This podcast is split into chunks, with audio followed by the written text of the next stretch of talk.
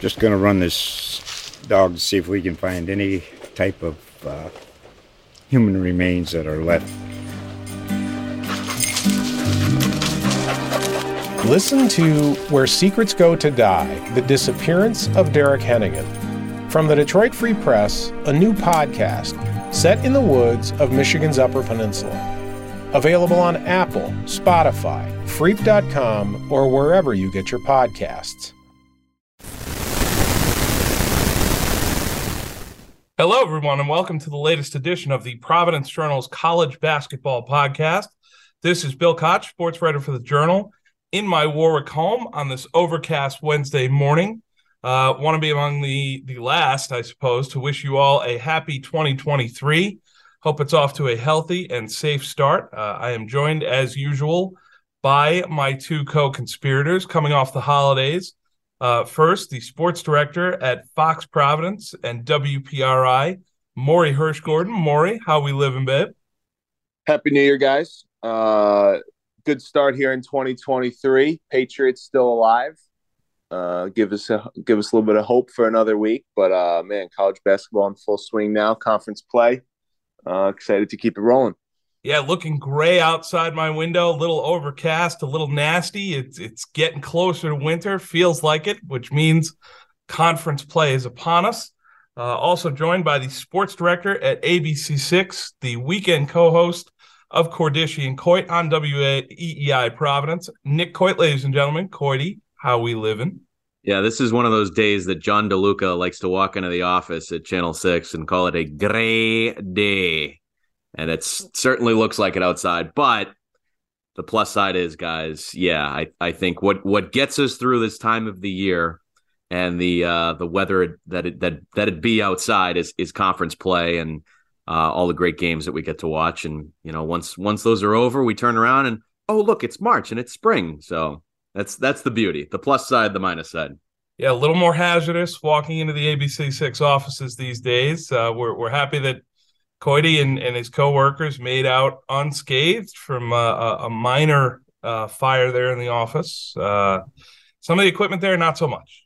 Um, yeah, we're, a lot of remote work now. Um, you know, uh, it's it's been a, an adjustment uh, for sure. Um, you're right, Bill. The, the the blessing is that nobody got hurt. Uh, everybody was okay. Um, things can be replaced. That's that is what it is.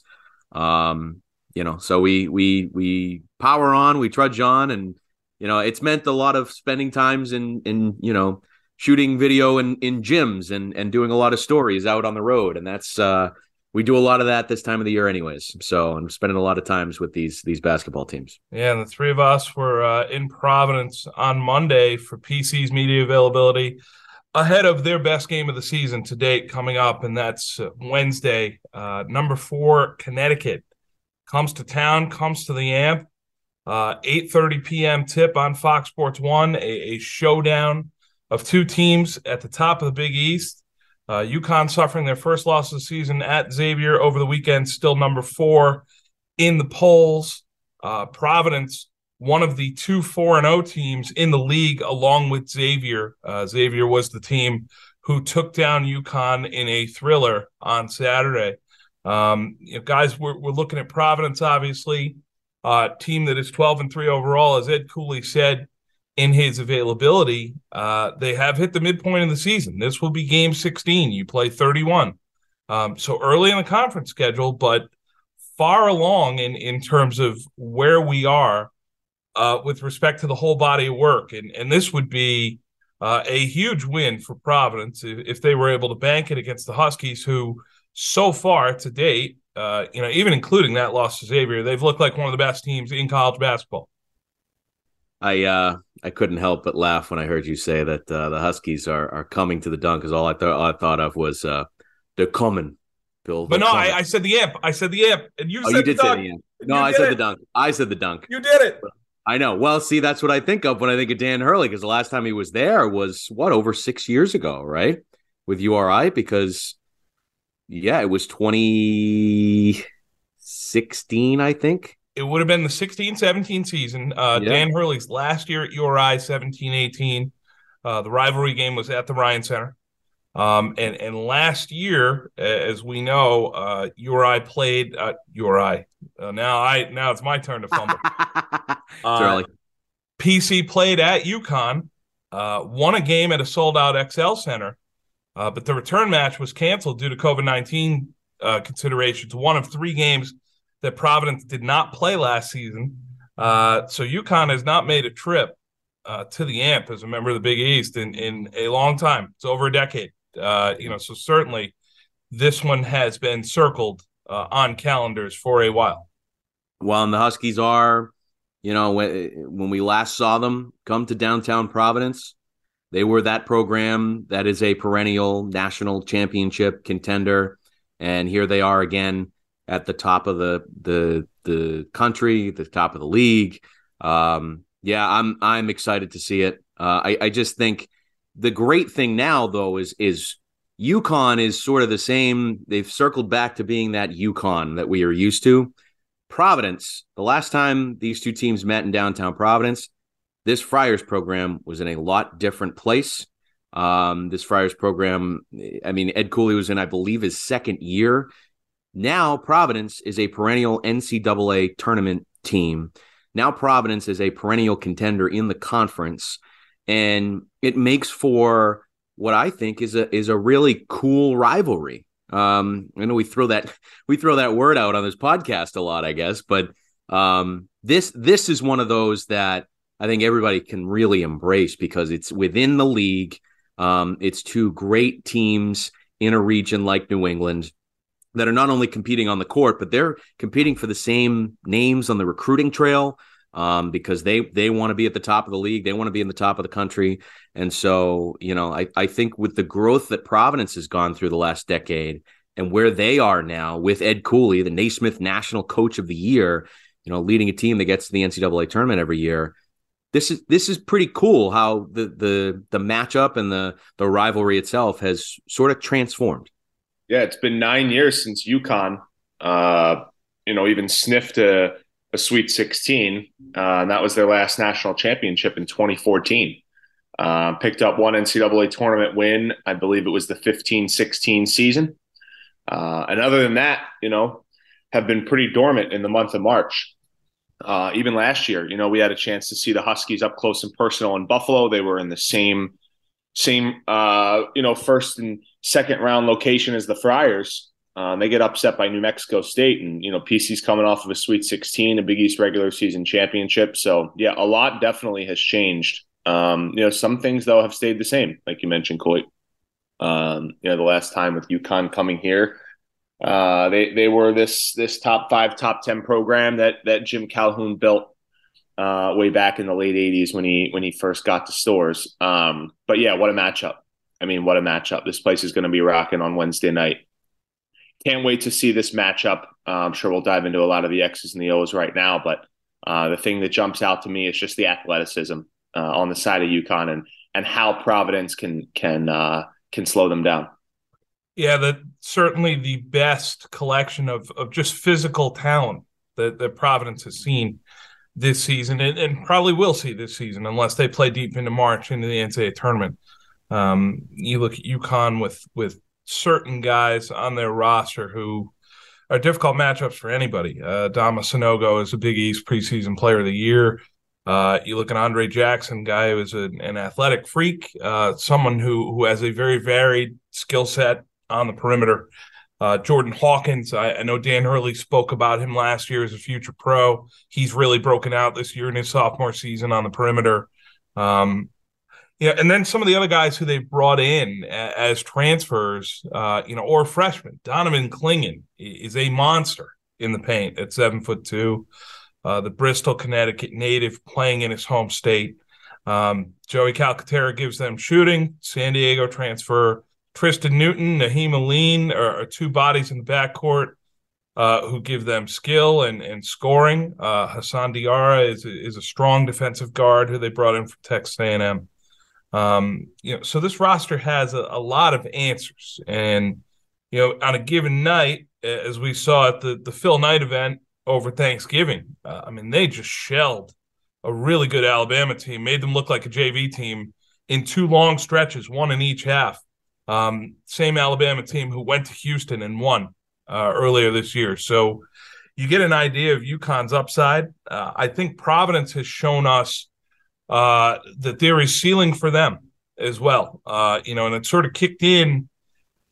You know, probably around the time of the URI game, uh, you know, they're coming off a loss to TCU, and they've won seven straight since then.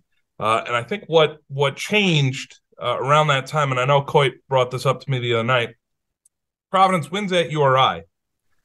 They go back to the AMP and they just crush Manhattan and Albany, and it was such a different vibe from the two previous home games against Merrimack and Columbia, where they sort of staggered it at times. Um, you know, and you could say, well, what's the difference? All those teams stink. Well, that's true. They they do. But when you are putting a team on a floor with an inferior opponent and you watch them win by 30, 35, 40, that's a lot different than seeing them stagger around and win by 15 and you know let the other team get the lead down to 8 and let them make a run and you throw the ball out of out of bounds five times in a row. Uh, and that's carried over to Big East play. Uh, you know, really, Providence had two decent wins to start at Seton Hall, home to Marquette, who, who is one of the better teams in the league. Uh, and then these last two games, this this two game road trip against Butler and, and against DePaul, Providence treated them the way they should be treated, quite frankly. Butler was a rebuilder, DePaul is a doormat. Providence spared no expense in those two games. They're up 28 at the half at Butler. They were up 25 in the second half against DePaul. They just crushed them, just completely dismissed them. And and to me, that is the sign of a team that going forward could do something here. No doubt it's it's a team that that knows uh, when they're better than a, a, another team. Uh, they go out and they don't they don't play with the final result. They, they go out and, and they make sure they take care of it, and and it was um, you know you know like Ed Cooley said, you go on, on the road for five days and you do some team bonding things, and you know you play two games there, and um, you know maybe this is another type of stepping stone for this team. Uh, you know they go on the road for for almost a week there, and uh, they spend some time with each other. They obviously had been rolling when they uh, after the Marquette game when they went into the Butler game, but you know maybe this is just another another step uh, in the right direction for them, and now they get to come home and they're rewarded with a top five team in the country. Um, so yeah, no, really, really impressed, really impressed by that. Uh, I mean, this team has done, in my opinion, the complete 180 from the from the start of the season, uh, and it's a and it's a trip, it's a it's a uh, you know tip of the cap to Ed Cooley and his staff, and also the leadership uh, of this team. Jared Bynum has grown tremendously um, in that lead lead guard, uh, top of the scouting report type of player uh, here in his fifth year of college. Bryce Hopkins has taken a huge leap. Uh, you know, really playing like the four star recruit he was coming out of high school. that, that that got him on John Calipari's radar. Um, and and Ed Croswell as well. You know, I mean, I mean, this is a guy that who I remember watching in the high school days back in Philadelphia, and and you know, bulldog on the floor would just grab a ton of rebounds and, and dive on the floor for loose balls and draw charges. Had no semblance of an offensive game, like none. Um, and, and that's probably why he ended up at LaSalle first. Um, but he's continued to grow and build year after year and I see it's a very similar trajectory to like a Noah Horchler or a Jared Bynum. It's like once you get to these programs, um, you know, the second or the third year is when you pop. That's when it, that's when two years of practices at the Big East level, two years of games at the Big East level really start to pay off. Um, and in a league littered with a ton of great big men, uh, Ed Croswell has certainly, you know, put himself, uh, in my opinion, in the top five, top seven in that position uh, and that's really anchored down low for the for the Friars. Steady Eddie, right? Steady. I mean, he just every night you know what you're getting from him, um, and that's that's a tribute to him and who he is and his work ethic. Croswell um, Cleaners open for business more nights than not. Man, Cooley's got the lines. If you yep, see it, you get does. to see him during any practices. He's got the lines. I'll tell you. Um, right. A couple things, you know, Bill, you were you were hinting at, um, you know, right around the time where the the you know the Friars have have gone on this stretch here, winning seven straight, and um, you know, I I said to Bill, you know, before we did the podcast that something clicked in that little time period between the TCU loss and the Rhodey win. Um, and and sometimes, you know, I sometimes a rivalry game. There's that word again. Um, can can snap you into you know sort of a business mode. I I think you know maybe maybe it was the TCU loss. I think maybe that was part of it. Um, but at the same time, that little window, you know, the way that they handled business against URI at the Ryan Center, they were well prepared, and they went in there and they played well. Um, and you saw guys perform well that night, and that was a tribute to the lead up. And after that point, Providence hasn't blinked, you know. And as you mentioned, Bill, they took care of business with the games post URI. Um, you know, I think better than they handled some of them, you know, around the Thanksgiving time, you know, before the Rhodey game.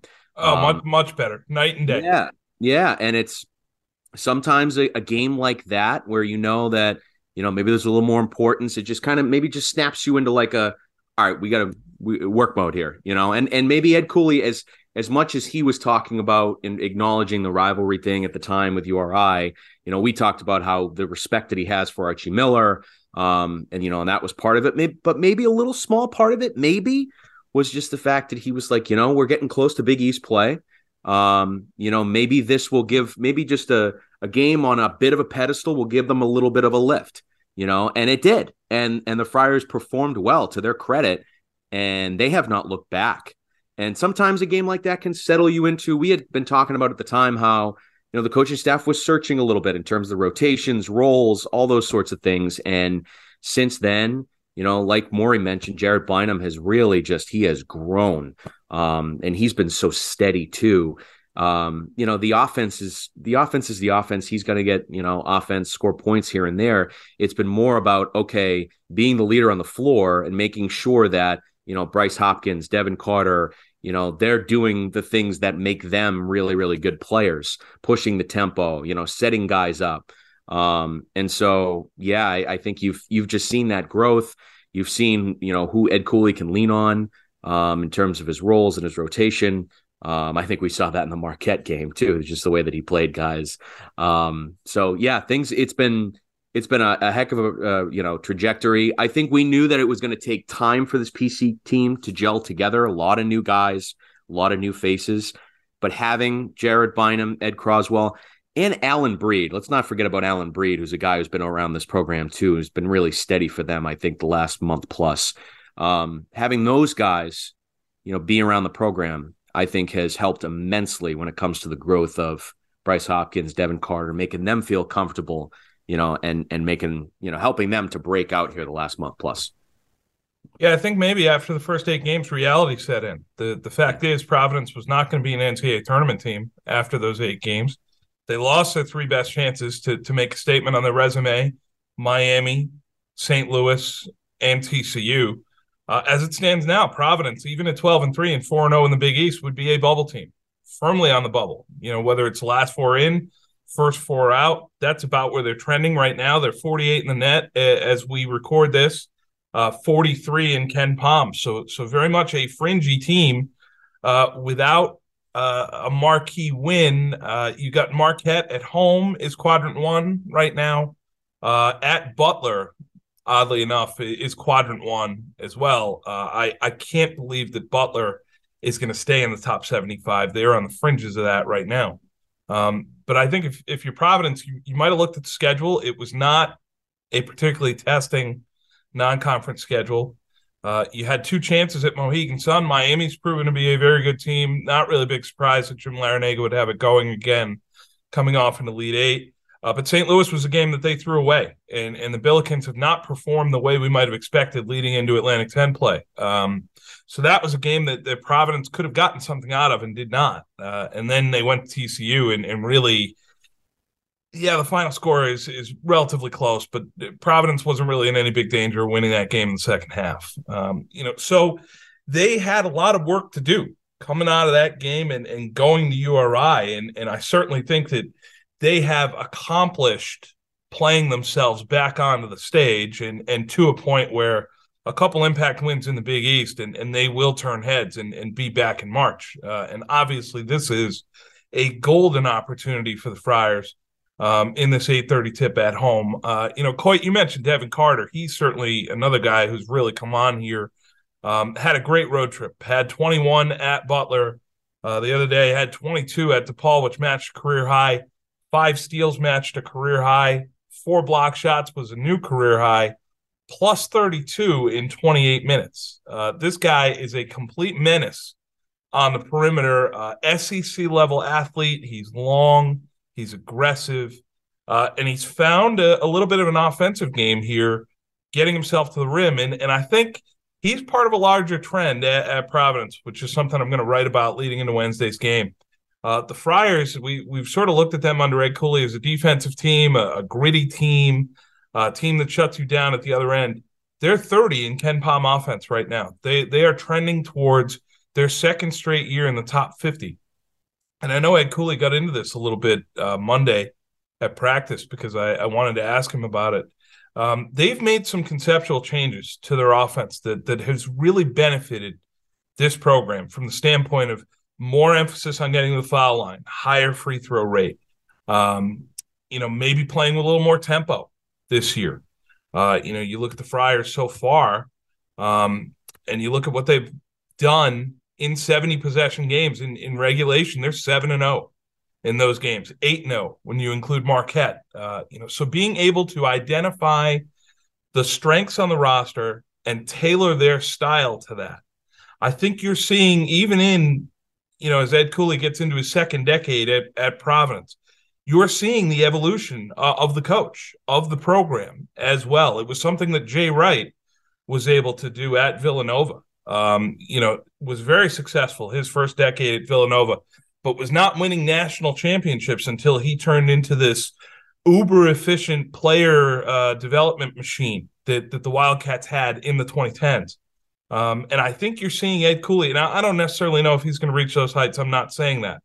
But you have seen him coach a better style of basketball at that end of the floor, be more, um, you know, be more flexible at that end of the floor. Uh, and I think it's paid huge dividends for his program.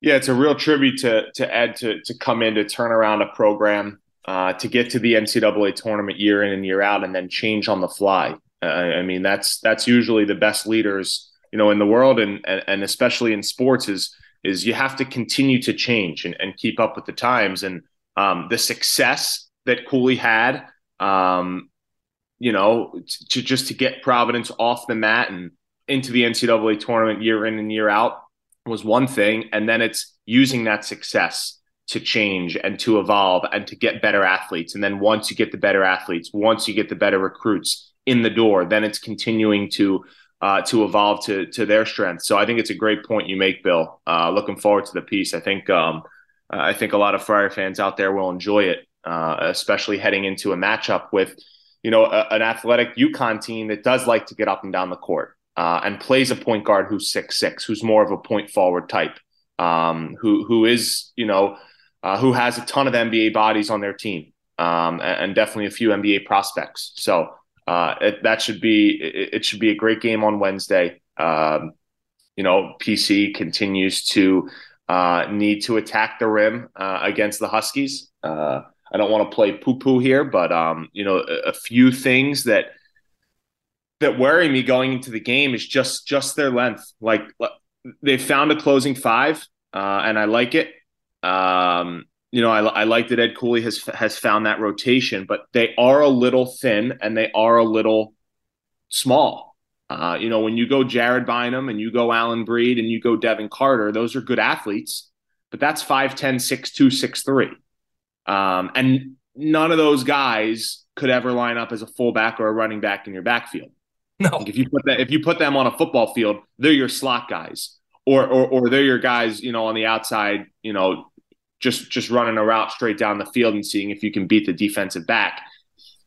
You know, you, you look at UConn, Karaban six eight and Jackson six six and Hawkins is six five. I just wonder, you know, uh, if Danny Hurley can put any of those players in the post, does that give Providence some some some issues? Um, can Providence rise up and make sure that they can get a hand in the face or potentially, you know, alter a shot uh, from the outside?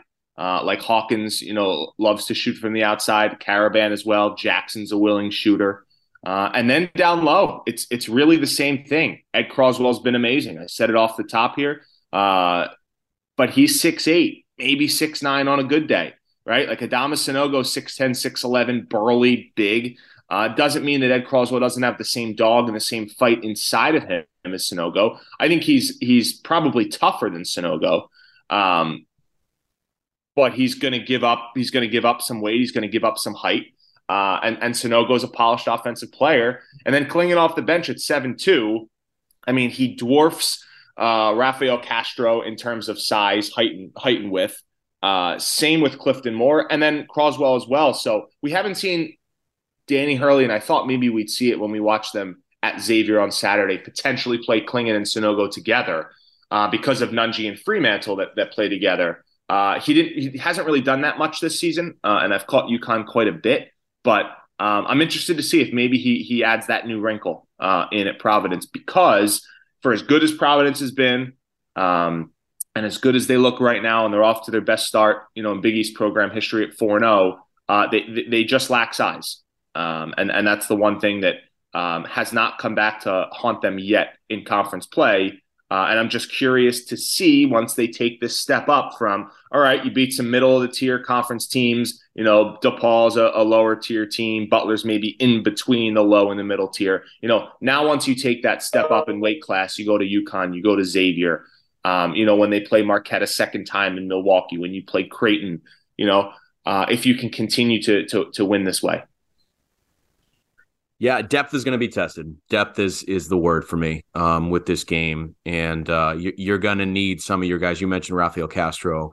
You know, you're going to need some of those guys that are coming off the bench to, you know, give you some some good minutes. Um, you know, and I, I think of like, okay, so how does Providence attack this?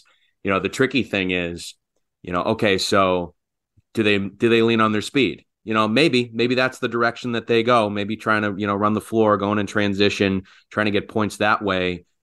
The tricky thing is UConn can run the floor too. You know, even with all their size, um, they're pretty quick too. They're pretty good athletes. So it's this is a tricky matchup. That might be the direction I go if you're Providence, because I think that's probably your best bet with the size that you're going to be dealing with, um, with the depth that you're going to be dealing with. Um, you know, but I'm I'm fascinated there to to see how this goes. But it's funny that we're talking about Providence being a, a speedy team um, because, as Bill mentioned, I thought this was it was an interesting discussion to have Monday of just how things have um, evolved at, at PC because it was such a it was such a half court program, half court, gritty, get on the glass, you know, win that way, and I still think that that that offensive rebounding I think is such a key to Ed Cooley's program, no matter what they're doing offensively. Um, but now it's just so. I think of that 2020 season when they're winning games at Villanova, 57 to 56, and it's just they're grinding out points like trying to try trying to get a basket is like really hard work. Now it's just it's cl- it's quick because of the athletes that they have. You know, I'm, I had asked Ed Cooley about Devin Carter because I just thought he's just a, a lead dog when it comes to that. Um, you know, and he just plays so quickly, so athletic. So, um, yeah, I'm interested to see how this this matchup goes. Bill, I already have the headline for your piece. From flex to flexible. How about oh, that? Oh, look at you. look at you. Wow. Wow. Very good. Very good. You are underpaid, sir. Uh, I am. You are underpaid. Guy. Cheesy sports guy here. You are you are underpaid. Uh, you know, but if if realistically, if you look at the top teams in the sport, the, the only one that really plays at a snail's pace is is Virginia. Yeah. They're really the only one. Everybody else plays at a decent tempo. Uh, you know, and it's very efficient offensively. And, you know, yes, it, it is it is nice to guard. Uh, Providence is is a top 65 defense, and and they've generally resided in the top 50 under Ed. Uh, you know, and they do have some improvement to make at that end. He he said as much. He wants them to be more connected, more physical. Uh, you know, guard the ball a, a little bit better. But um, their evolution at the other end of the floor is is really interesting to me. Um, you know, and we'll see what they do against Connecticut, who who looks the most like Dan's last two teams at URI in terms of their chippiness, their edginess in the half court, uh, the way they bump cutters off, their roots, uh, the way they're physical without fouling, um, you know, the way they clear the defensive glass. Uh, they are a major headache. Try to score against with uh, those athletes that length. Uh, you know, so will be a fascinating matchup. on Wednesday night. I know the three of us will all be there. Uh, 8:30 tip on FS1. Um, if you want to talk about tempo, the fastest team in the country currently resides in Smithfield. That's Bryant, 75 possessions per game. They are number one uh, on that list, and and they have their own showdown on Thursday night at Vermont. Uh, two perceived favorites in the America East. Uh, Bryant coming off a tough test in the opener, 82-78 win against Binghamton at the Chase Center. Uh, Sherif Gross Bullock that night, 29 points, uh, really carried the mail for the Bulldogs in the second half. Uh, guys, a, a showdown for Bryant as well here, not just for Providence. you figure UConn has been uh, UConn. Vermont has been the bully in the America East for a long time. Got my state schools mixed up there. Apologies. Um, you know, they've been the team that's controlled that league for the better part of the last decade or so, uh, and even going back further than that. Uh, you know, so you look at at Bryant, they're going to have the work cut out for them. A, a major test on Thursday up in Burlington. Yeah, and I, I I'm interested to see how um, you know they handle the environment too. Um, you know, because I, I think that's going to be half the battle for Bryant is I think they can compete with anybody in America East. Um, but you are going into a place that, you know, Vermont plays well. Obviously, it's their home gym. Um, you know, but a place where, you know, mentally they they have been the perennial in the conference. They have run the conference. Um, and so this is an opportunity for Bryant to go in there and and sort of throw the first punch, right? Go in there and show them, you know, win or lose. You know, it sounds cliche, but just go and show them that, hey, we're not afraid to come in here if we have to. If we have to come back here in a couple months and there's a trophy on the line, don't don't think that we're gonna be knocked over. You know, we're we're gonna be right there. Um, you know, it's exciting because these are the two teams that um, you know, got first place votes uh, when it came to the preseason poll. Um, you know, I think it's these two teams and and UMass Lowell have been the, the you know the most impressive I think so far in America East. Um, and so yeah, it's a big time conference game and a, a chance for Jared Grasso's group to make a statement that hey, Bryant's in the conference, we're here to compete, uh, we're here to take your trophy, Vermont, and you know just to show that you can compete in their gym, I think is is a huge thing. It already has March implications uh, America East is a is another conference that has uh, no neutral site conference tournament in March.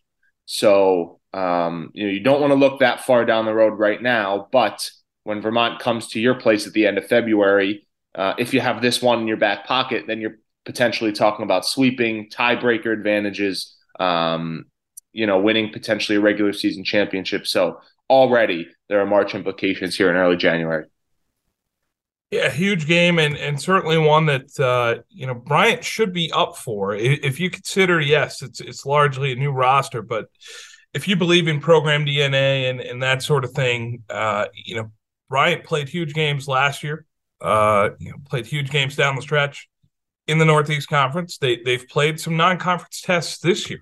Uh, you know, if you look at what Bryant has done on their schedule, uh, you know, games like Florida Atlantic, like Cincinnati, uh, like Liberty have gotten them ready for for this. Uh, you know, and certainly, you know, most of the teams they play in America East aren't going to be in that class, but um, you know, Vermont certainly is, and and they've scheduled similarly. Uh, you know, if you look at who the Catamounts have played so far, St. Mary's, USC, Iona, Yale, uh, Toledo, all in non-conference. Those are all top hundred teams according to KenPom, you, you wanted to get a physical representation of, of what the best teams in your league would look like. And both of these teams have scheduled in that way. They've scheduled like teams who expect to play in March. And, you know, I think just that expectation, that mentality, guys, I, I think that is as important uh, as your physical talent, as what you can put on the floor. You know, that, that sort of bar that you set for your program, the discussions that you have going into your seasons uh, and Bryant certainly has has done that over the last two years. Uh, they have expected to play deep into March. They expect to be on the NCAA tournament radar, and, and this game is is a huge appetizer uh, for what's to come over the next two months. Um, so really interesting in the in that way. Yeah, and I I think um, having the having the Towson game right before conference play, I think it it you know the way the schedule worked out, the way that things worked out, I think it was perfect for Bryant. I really do. Um, I think it was a in a way a sort of get right game, if you will. Um, you know, because I think they they had competed well, obviously early on in the season. Um, they've you know they grabbed some good wins. Um, you know, particularly go to Syracuse, beat Syracuse. Um, you know, but I think after the the couple weeks there where they had the illness and the situation with Kvonn Cramer and um, you know all the things that they kind of they hit some adversity, and you know the fact that they play Towson before the holiday and they play well they play with the effort that they had, and they looked like the Bryant team that we saw early on in the season, and a Bryant team that we expect to compete in America East. I think it was uh, it, it was a huge thing for them, and particularly you know getting a a day like they did from Chauncey Hawkins. It's like okay, well you know this is a guy that we expected to contribute early on in the season. He went through his own you know situation, and you know now he's on the floor. He can help them compete. Um, and so I, I, think that that came at the right time for them. And then to start conference playoff the way that they did was a grinded out kind of win. You know, they hold off Binghamton in their home gym. Um, yeah, I think things have trended well. This is this comes at a good time, I think, for Bryant. Yeah, so Bryant, uh, you know, certainly playing Vermont Thursday. That'll be an interesting game, one to look forward to.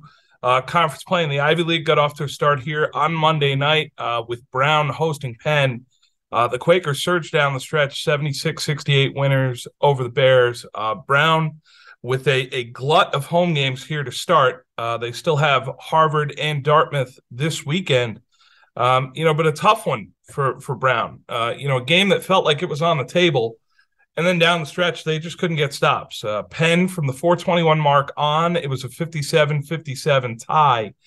Uh, Penn scored on each of their next eight trips down the floor, uh, whether it was shots from the field or at the foul line. Um, you know, sort of atypical of, of how Brown has played so far this year. Uh, you know, but the Quakers are going to be in any game any night because of the two terrific guards they have. Uh, Clark Slajchert had 31 points in the game, two off his career high. Jordan Dingle, who is their leading scorer, third leading scorer in the nation, had deuce at halftime had 18 of his 20 in the second half. He hit that number for the 11th straight game. Uh, the son of, of, former UMass standout Dana Dingle um, has plenty of toughness, like the old man. Uh, you know, and Penn certainly showed it, its mettle down the stretch. It, it, showed why it is a perennial top four team in the Ivy League, a, a team that plays in that I, Ivy League playoff annually. Um, you know, it, it, was just a case, guys, of, of Brown had an opportunity there and, and just saw it slip through its fingers, uh, particularly at the defensive end down the stretch.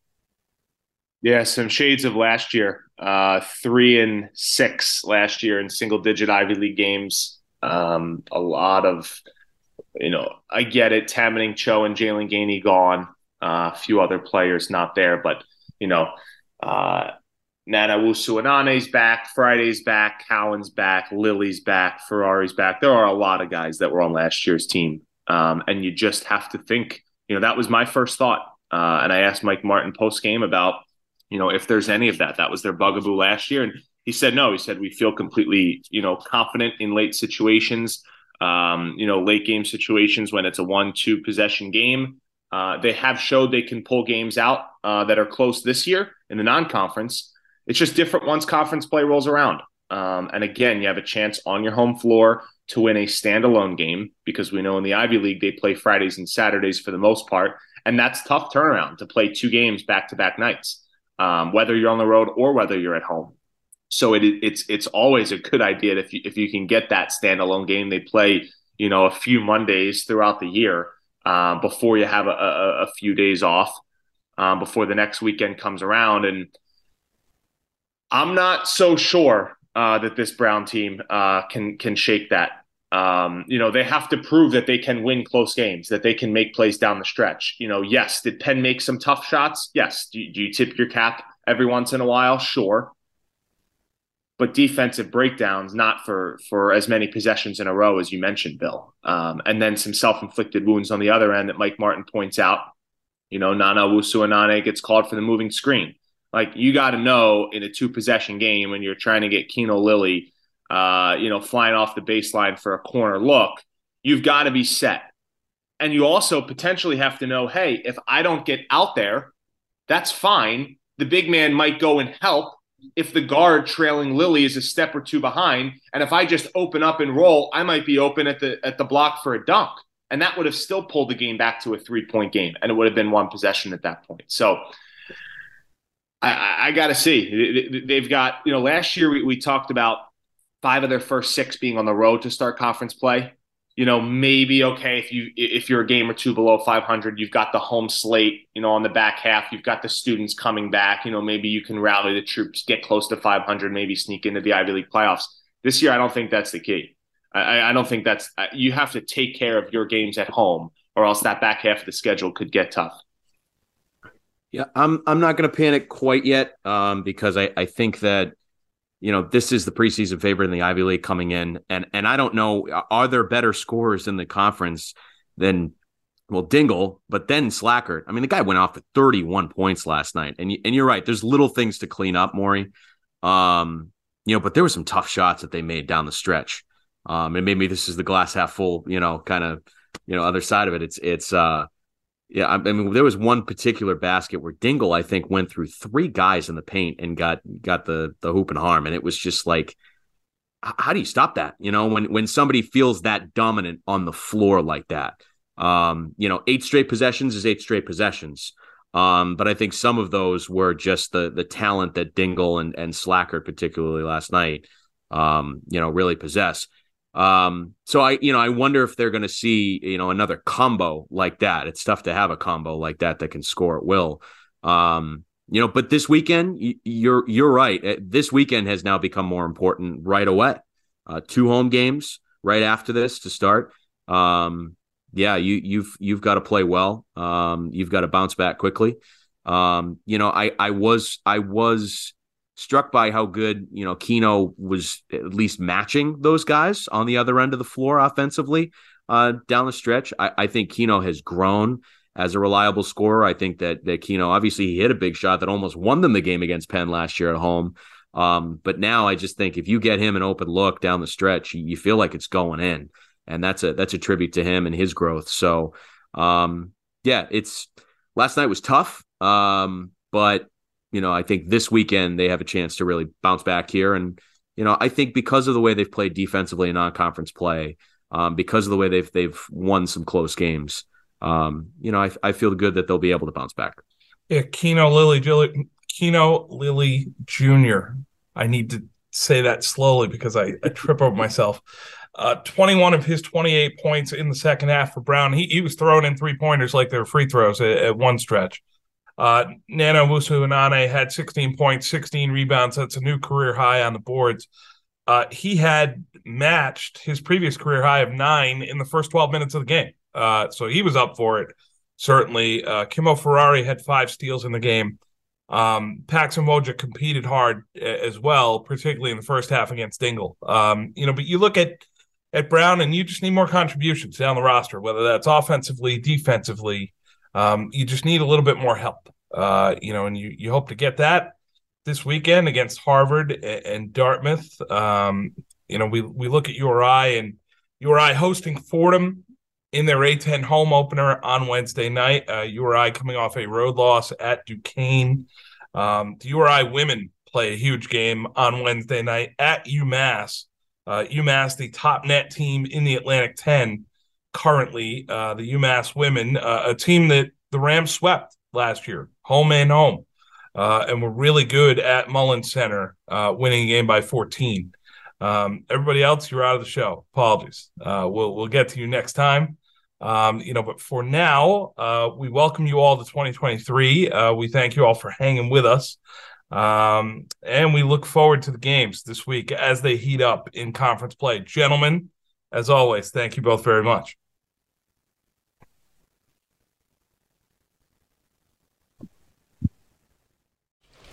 Just going to run this dog to see if we can find any type of uh, human remains that are left. Listen to Where Secrets Go to Die The Disappearance of Derek Hennigan. From the Detroit Free Press, a new podcast set in the woods of Michigan's Upper Peninsula. Available on Apple, Spotify, Freep.com, or wherever you get your podcasts.